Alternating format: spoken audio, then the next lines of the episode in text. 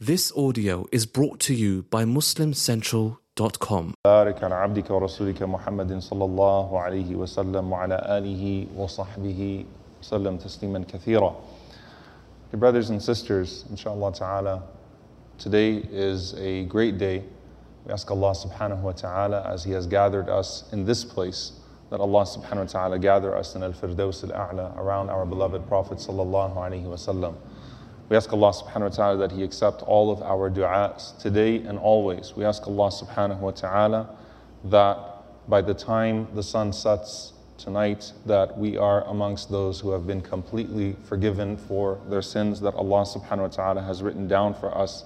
Al-itq min nar to be completely freed from the fire. We ask Allah subhanahu wa ta'ala that He accept the hajj of those that are doing hajj and those that intended to do Hajj and those that intend to do Hajj in the future. May Allah subhanahu wa ta'ala accept it from us all. Allahumma ameen. Inshallah ta'ala, today to begin, we're just going to talk about some of the fada'il, some of the virtues of this dua, La ilaha illallah, wahdahu, la sharika lah, lahul mulk wa lahul hamd, wa huwa ala kulli shay'in qadir. And I want you, as you are sitting here, inshallah ta'ala, to keep repeating it to yourself even as you're listening to me, inshallah ta'ala uh, speak about the virtues of it because the more that you recite it, the better, inshallah ta'ala. So even if you recite it silently and to yourself, then keep doing so, bi'idhnillahi ta'ala. And when we talk about the virtues of this dua and the deeper meanings of this dua, it starts off with the very first part of it, which is La ilaha illallah. There is no better dhikr, no better remembrance than La ilaha illallah alone. The Prophet ﷺ said in one narration, it's the best of what he and the Prophets have been guided to. La ilaha illallah, just in terms of a general statement. La ilaha illallah. It is kalimat al ikhlas, it is the statement of sincerity. When the believer says it, it goes straight to the throne of Allah subhanahu wa ta'ala, so long as a person does not block it with any of their own major sins or anything else that would taint it. It is the key to gaining the intercession of the Prophet ﷺ on the day of judgment. It is the kalima, the word that the Prophet ﷺ will argue on behalf of people on the day of judgment with. It is the card that the Prophet ﷺ mentioned that as a person is standing in front of their mizan, in front of their scales, that if the heavens and the earth were to be placed within those scales, it would weigh them accurately, it will hold them accurately. And when a person sees that the side of their sins has stacked up, the Prophet ﷺ telling us that that one card of La ilaha illallah, if it is placed in the scale of our good deeds, would send the other scale with the records flying into the air. It is heavier than any other word, it is heavier than any other deed. La ilaha illallah. And I don't want that to be lost as we start in one narration, because remember, this is a renewal of our covenant today. The day of Arafah, every year, is a chance for us to renew our covenant from the first moment where Allah subhanahu wa ta'ala said, Alastu bi rabbikum, am I not your Lord? And we said, Yes, you are, O Allah. The Prophet ﷺ said, Jaddidu imanakum. In one narration, Muslim Imam Ahmad, Jaddidu imanakum. Renew your faith. قيل يا رسول الله وكيف نجدد إيماننا they said, O Messenger of Allah, and how do we renew our faith? قال أكثروا من قول لا إله إلا الله Keep on reciting لا إله إلا الله أكثروا من شهادة أن لا إله إلا الله In one narration, the Prophet ﷺ said, Continue to recite لا إله إلا الله قبل أن يحال بينكم وبينها Beautiful narration. It's an authentic hadith. The Prophet ﷺ said, before it is separated from you, or there is a separation between you and it, not a separation from La ilaha illallah in your heart. What is the Prophet ﷺ speaking about? Death. Death. Before death comes between you and the ability to repeat it over and over and over again. Before death comes, continue to recite La ilaha illallah.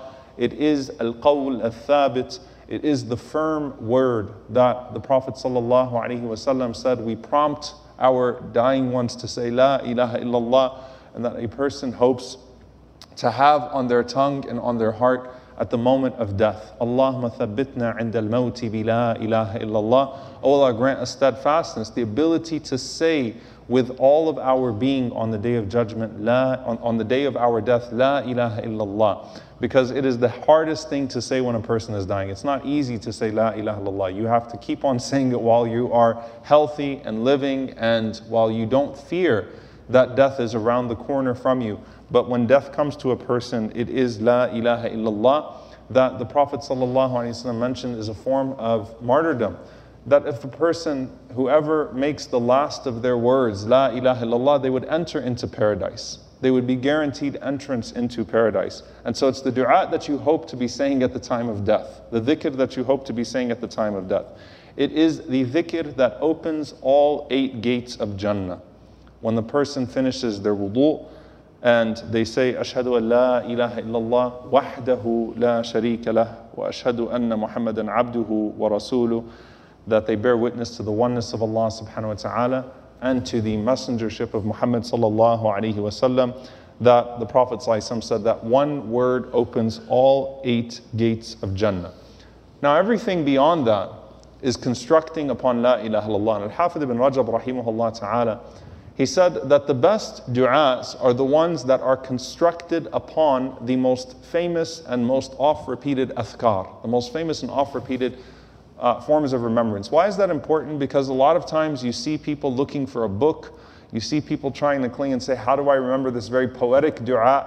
How do I remember how to say this? How do I remember to say that? And what did the Prophet ﷺ say to the companion that came to him, afraid that maybe he was being left behind?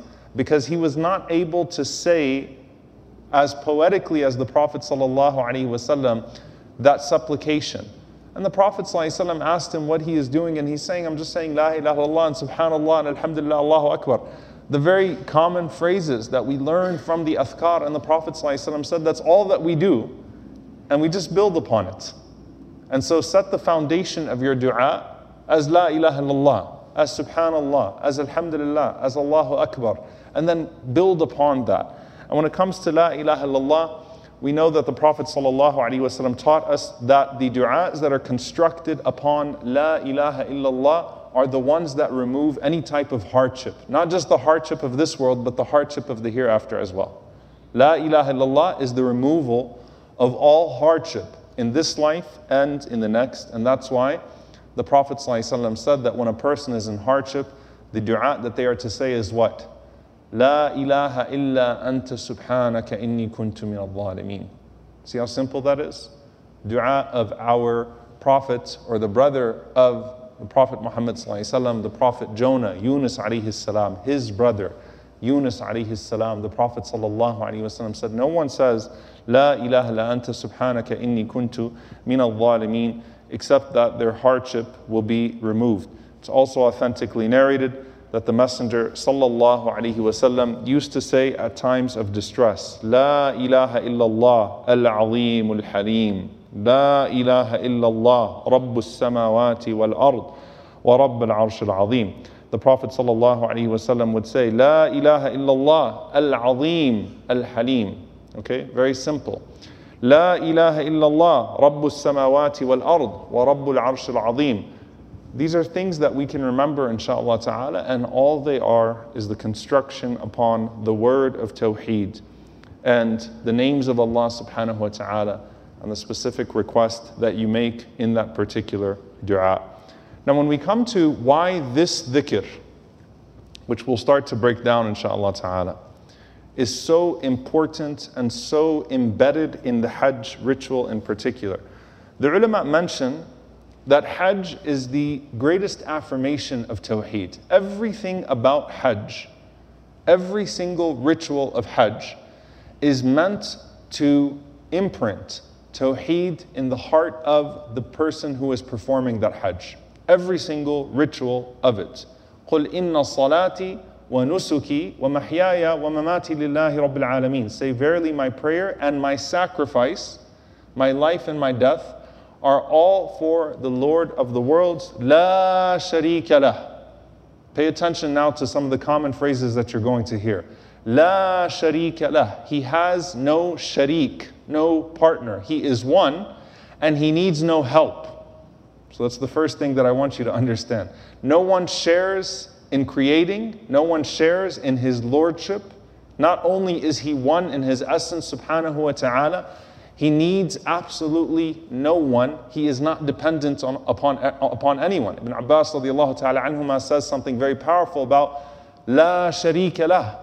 He said that most people, most philosophies, most groups of people and nations that took the path of associating directly a partner with Allah subhanahu wa ta'ala in worshiping Him started off by weakening their perception of God and saying that Allah needs someone to do this or Allah needs someone to do that or assigning a power that belongs only to Allah subhanahu wa ta'ala to something or someone else. And then at that point, eventually your adoration to that partner or to that helper becomes to the point that you elevate that thing to being God itself. And then you start to outright say that there are two gods, or three gods, or four gods, or five gods. And that's how the path of the most obvious and blatant committal of shirk is. That a person elevates something to a sharik of Allah subhanahu wa ta'ala, to a partner of Allah subhanahu wa ta'ala. And so, here in particular, my sacrifice is mentioned, and that is the sacrifice that we will, inshallah ta'ala, be partaking in within the next few days. And so here you hear La sharika la, right? When a person is doing the talbiyah, which is the dhikr that you recite as you are going towards station to station within Hajj, from station to station. Labbaik Allahumma labbaik, labbaika, la sharika laka labbaik. Okay? Here I come, O Allah, here I come. I'm, at, I'm, I'm listening to you. I am hearing you. I have arrived as you have commanded me to arrive. And I am not affirming any partner besides you. You're going to hear La Sharika lah a lot within the Athkar of Hajj. Why? Because did they used to perform Hajj in the days of ignorance? Yes. But they elevated all of these idols to where they negated the entire purpose of the way of Ibrahim alayhi salam. And so the Prophet ﷺ constantly affirming La sharika lah as he goes along, along the way is very powerful. Inna alhamda wa ni'mata. Verily all praise and all blessings belong to you, O Allah. Laka wal mulk Unto you belongs the complete dominion over all things, which we'll talk about in a moment, inshallah ta'ala. La sharika lak. The only thing you're saying twice within this talbiyah, right? Within this dua. There is no partner with you. We have no hope in anyone but you. We seek help from no one but you. You are the one who relieves distress. No one else relieves distress besides you, O Allah. La sharika lak. It comes throughout these ad'iyah, throughout these uh, remembrances.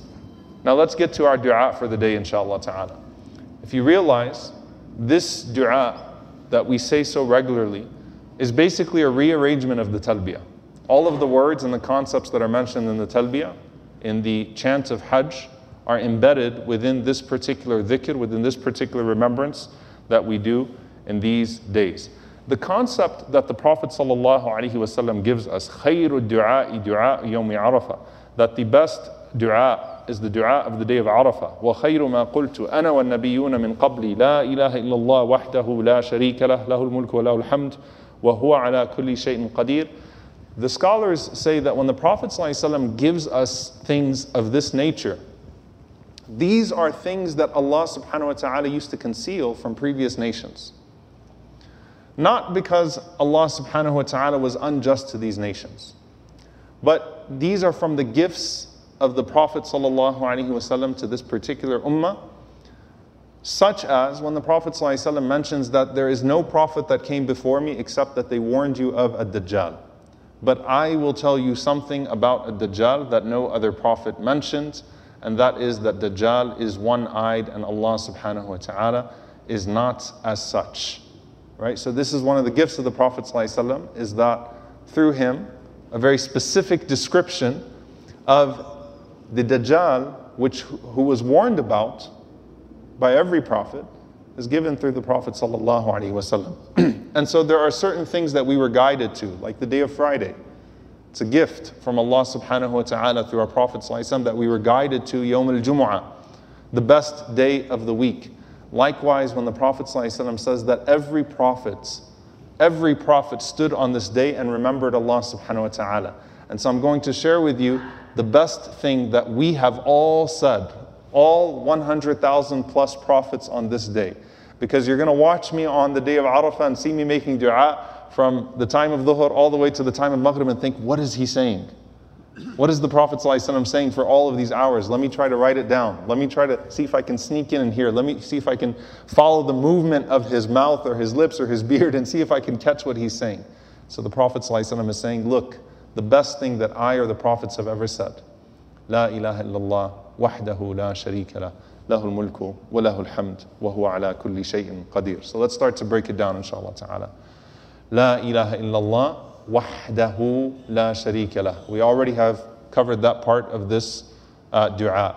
Wahdahu is ta'keed, is a form of um, exaggerating or a form of adding to the already stated oneness of God. He is one. There is no God but Him. One. Wahdahu la sharika lah. So you negate anything that even ambiguously or even in a subtle way shares any of the divine essence with Allah subhanahu wa ta'ala. Negate all of it. Anything that is attributed to a human being is not attributed to Allah subhanahu wa ta'ala. Any human feature or human deficiency is not attributed to Allah subhanahu wa ta'ala. He is completely one. Ahad. Wahdahu. And Allah subhanahu wa ta'ala, la sharika la, has absolutely no one or nothing that he needs in order to carry out what he carries out of his lordship. So you are negating La ilaha illallah wahdahu la sharika la, any partner with Allah subhanahu wa ta'ala in his being, any partner with Allah subhanahu wa ta'ala in his doing. La sharika la is the doing part. Okay? La ilaha illallah wahdahu la sharika la. Lahul mulk. Lahul mulk. To him belongs all of the dominion. Al mulk is anything that could possibly be owned, is owned by Allah subhanahu wa ta'ala. تبارك الذي بيده الملك وهو على كل شيء قدير. Anything that has a possessor is possessed by Allah subhanahu wa ta'ala, whether someone else possesses it in some limited or temporary fashion, whether it is observable or not observable, whether it is time or place, whether it is the being, people, or things that are seen or things that are not seen. So, what does it mean when you say Allah subhanahu wa ta'ala has al mulk? Okay? This is part of Allah's mulk. All of this. You might own your home, your car, whatever it is. Allah allowed you to be a caretaker of it, but ultimately it is part of the dominion of Allah subhanahu wa ta'ala. Allah owns you and Allah owns what you own. Al-Mulk also, قُلِ malik al Mulk. Say, O oh Allah subhanahu wa ta'ala, O oh God, Malik al-Mulk, the, the, the one who possesses all things, the entire dominion. Okay? What does the ayah go on to say? What does it go on to say? It's very important. قُلِ اللَّهُمَّ مَالِكَ الْمُلْكِ تُؤْتِي الْمُلْكَ مَنْ تَشَاءُ وَتَنْزِعُ الْمُلْكَ مِمَّنْ تَشَاءُ You give of your possession what you will. So, whatever you're going to ask Allah subhanahu wa ta'ala for, if you're not starting with the bare minimum of understanding that what Allah gives you, you are not entitled to, then don't even ask Allah subhanahu wa ta'ala for it. Because you have a deficiency in your understanding of God before you can ask of God. So the very first thing, تُؤْتِ الْمُلْكَ مَنْ تَشَاءُ وَتَنْزِعُ الْمُلْكَ مِمَّنْ تَشَاءُ You take it from who you will. If you take it, I have no right to say, Oh Allah, you took this from me. That's very important because when you're making dua, some people make dua to Allah subhanahu wa ta'ala as if Allah owes them. And we call upon Allah subhanahu wa ta'ala with certainty in our dua, but not with a sense of arrogance in our dua. That's why when a person is raised up on the day of judgment without their sight, Lima hashartani a'ma wa qad kuntu basira. They make a claim against Allah and say, Why did you take away my sight? You raised me blind and I used to be able to see. It's not. That was never of your mulk in the first place. So anything you ask of Allah and He gives to you is a bestowal of His favor. And anything He takes away from you is not out of hatred or punishment or despisal of you, but that is for a wisdom that is also not possessed by you. SubhanAllah, you don't have the possession of the wisdom to understand why things are given or why things are taken. So, the very first understanding or implication of this possession, this dominion of Allah subhanahu wa ta'ala, is what He gives and what He takes. And when we're making dua to Allah subhanahu wa ta'ala, we're asking Him to bestow upon us and not to take, right, of this life or of the next. And so that's what makes this so powerful to affirm Al Mulk, Laka wal Mulk, Biyadihi al Mulk. To Allah belongs the possession, the dominion of all things.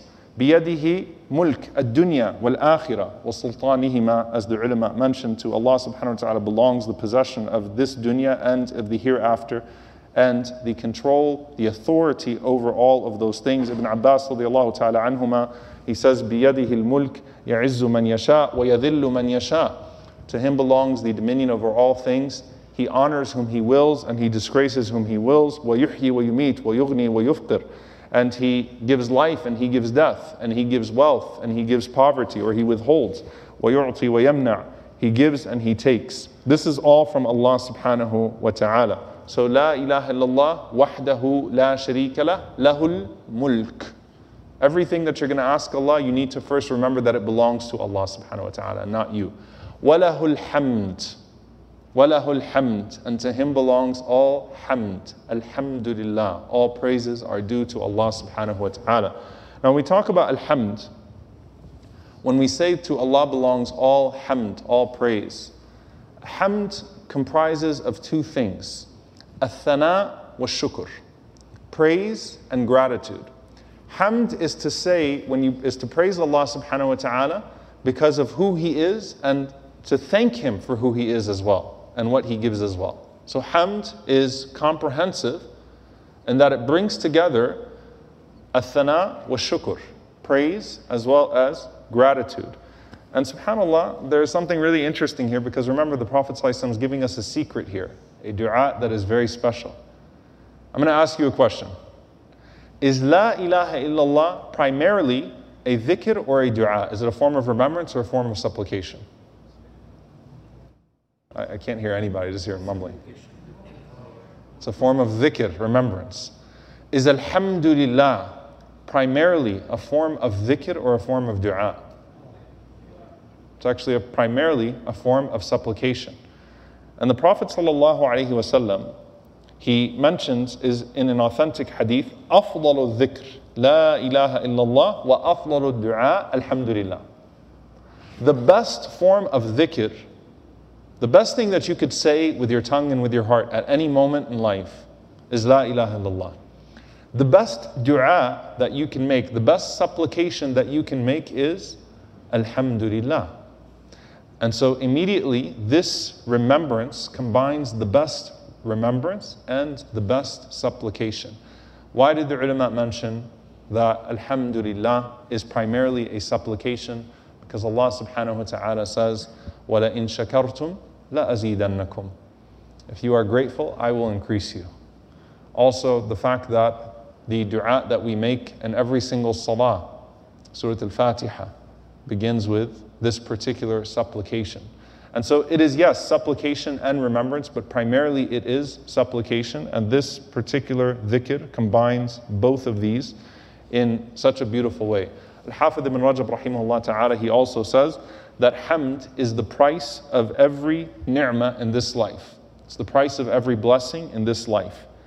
And tahleel, la ilaha illallah, is the key to Jannah in the next. Alhamdulillah is the payment for every blessing that Allah gives you in this life. And la ilaha illallah is the key to Jannah in the next. So, how beautiful is it when the Prophet combines both of them for us? La ilaha illallah wahdahu la sharika له الملك وله الحمد وهو على كل شيء قدير. And Allah has power over all things, omnipotent, dominion, power over all things. Al-Qadir, Al-Qadir, Al-Muqtadir. He is Qadir. Allah subhanahu wa ta'ala is able. Whatever challenge is put forth, whatever particular ask that you have, Allah subhanahu wa ta'ala is Qadir. Allah is able to do exactly and more. He is Qadir. the things you don't even think about. When you ask Allah subhanahu wa ta'ala for something, Allah subhanahu wa ta'ala knows them and it is all part of His power and His wisdom and His dominion. Realize when you ask Allah, because I'm only going to speak about Al Qadir right now in, this, in, in, the, in the context of dua, and then inshallah ta'ala move on.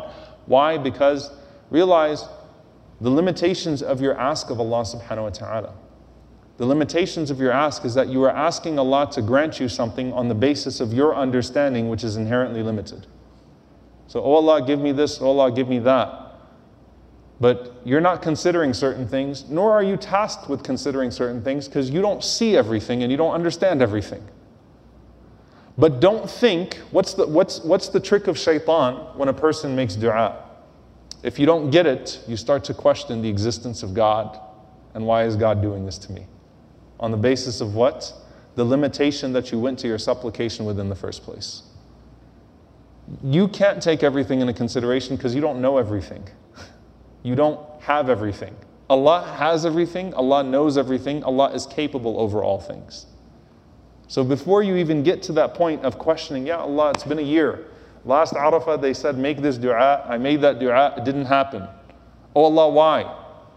وَهُوَ عَلَى كُلِّ شَيْءٍ You weren't listening to the last part of your own dhikr.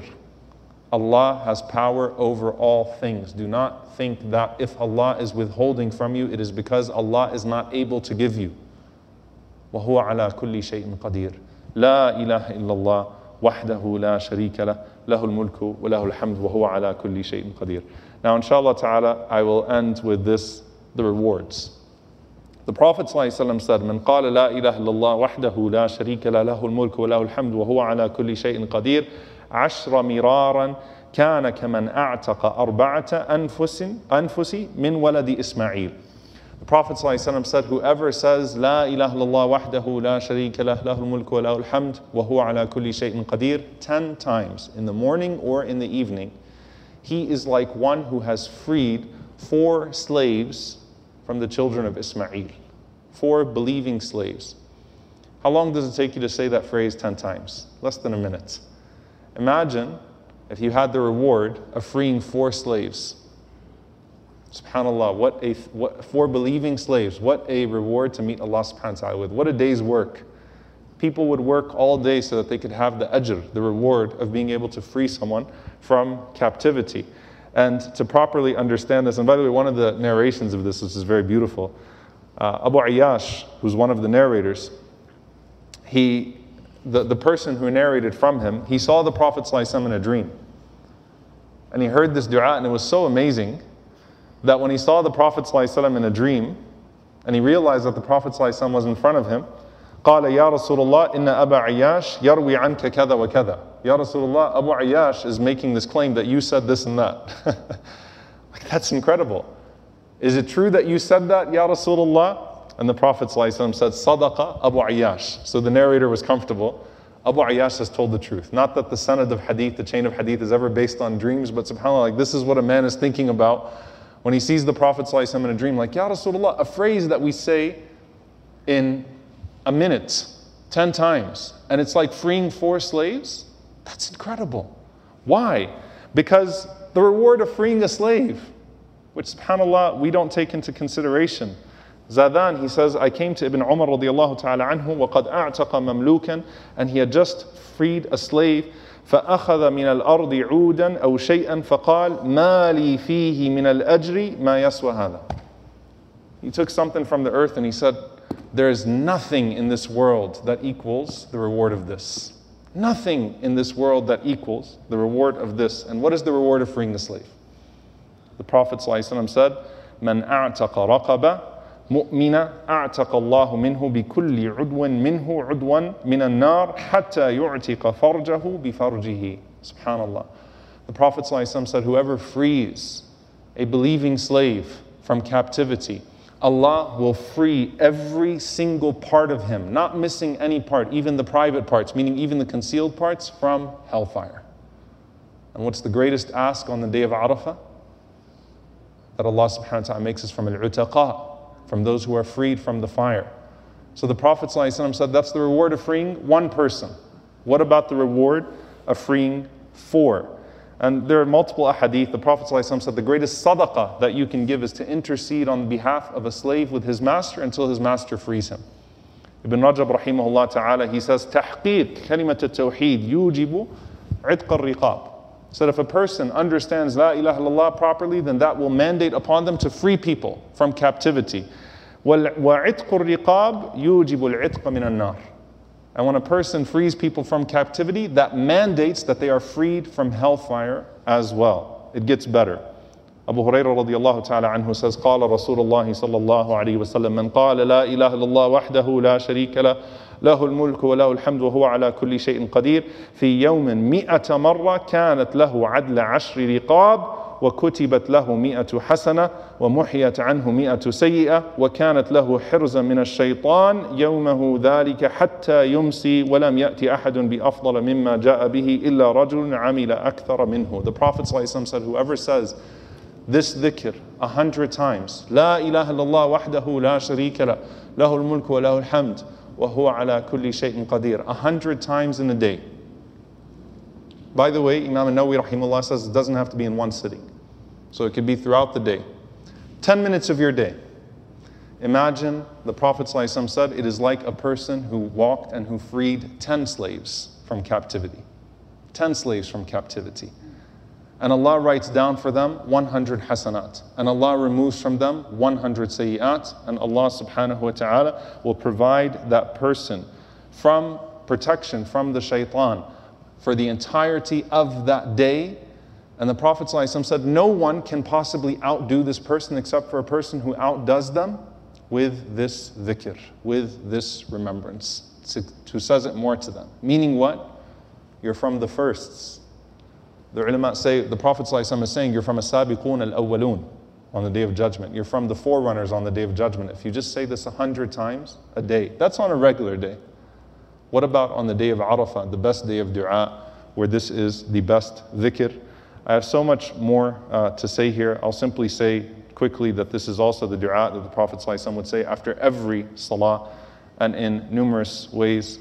Uh, inshallah ta'ala, maybe one day we will uh, we'll, we'll, build upon it. But there are numerous narrations of the Prophet ﷺ saying this after every salah, but he didn't stop there, sallallahu He would construct upon uh, this dua in, uh, in various ways. The Prophet ﷺ would say this in a Safa or Marwa. The Prophet ﷺ would say this after a battle or when he came upon a high place, sallallahu alaihi wasallam, any high place, he looked up and he would do takbir and he would say these words, sallallahu alaihi wasallam. The Prophet ﷺ would say this upon entering into the marketplace, taught us to do so. The Prophet ﷺ said that a person says this when they wake up at night all of these different narrations about the times to say this, inshallah ta'ala, uh, we will cover them uh, sometime in the near future, but in the night ta'ala. But for now, Keep on saying this dua throughout the day.